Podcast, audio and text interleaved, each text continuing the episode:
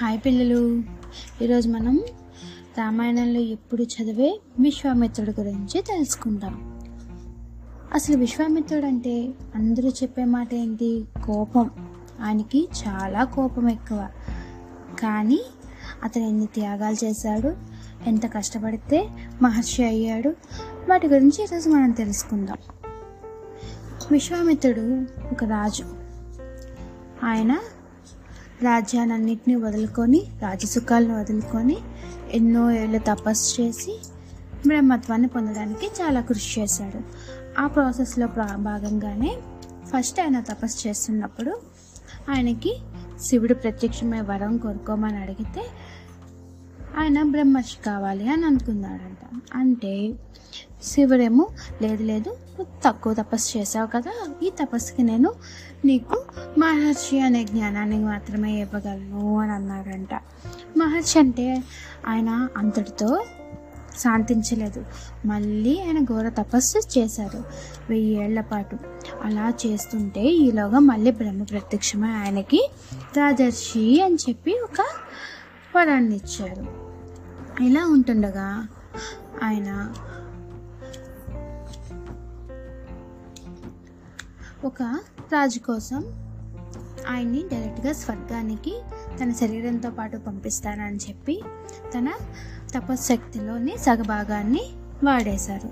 అలా వాడటం వల్ల ఆయన తపశ్శక్తి సగం క్షీణించిపోయింది.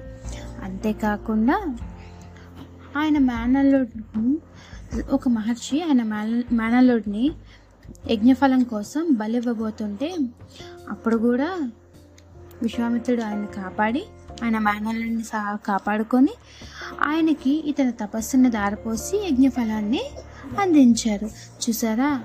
మనం అనుకున్నప్పుడు ఆటోమేటిక్గా కొన్ని చేస్తున్నాం. అలాగే విశ్వామిత్రుడు కూడా ఆయన జ్ఞానంలో సగాన్ని వీళ్ళిద్దరి కోసం దారపోశారు మరి మొత్తం జ్ఞానం అంతా పోయింది కదండీ? తపశక్తులన్నీ పోయాయి కదా. అందుకని మళ్ళీ తపస్సు స్టార్ట్ చేశారు. అలా చేస్తూ ఉండగా వెయ్యి సంవత్సరాలకి మళ్ళీ ఆయనకి బ్రహ్మ ప్రత్యక్షమై మళ్ళీ రాజర్షిని అనే తపశక్తిని ప్రసాదించారు. అలా ప్రసాదించేసరికి ఆయన ఆయన విశ్రాంతి చెందలేదు. ఆయనకి బ్రహ్మర్షి అవ్వాలనే ఉండిపోయింది. అసలు బ్రహ్మర్షి అంటే ఏంటి? అంటే బ్రహ్మతో సమానం అన్నమాట. ఈయన ఏది ఏదైతే చేయగలడో అన్ని బ్రహ్మతో సమానంగా చేయగలడు. సో అంతటి జ్ఞానాని కోసం ఇతను ఎంతో ఘోర తపస్సు చేస్తున్నాడు. ఈ విషయం తెలిసిన దేవతలు బ్రహ్మతో పాటు ఈయన అన్ని శాసిస్తే అసలే ఈయన కోపం ఎక్కువ కదా? ఈయన కూడా అన్ని సాధించేస్తాడు కదా?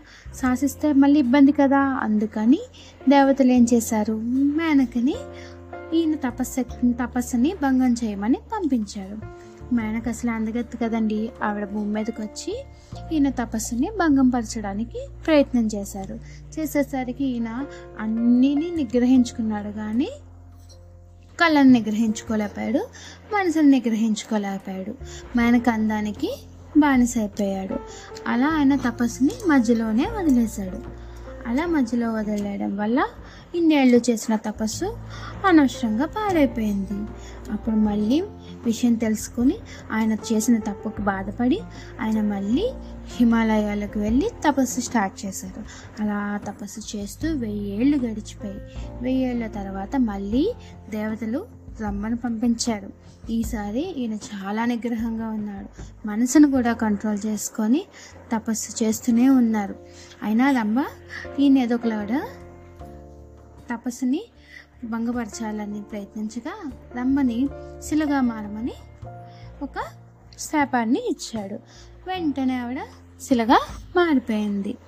అప్పుడు కంటిన్యూషన్ దాంతోపాటు ఆయన తపస్సు చేస్తూనే ఉన్నారు. అలా చేసిన తర్వాత ఆయన నిజంగా తపస్సుకు మెచ్చి నిజంగా బ్రహ్మే ప్రత్యక్షమై ఆయనకి బ్రహ్మర్షి అనే తపస్సుని ఆయన శక్తిని దారపోశారు.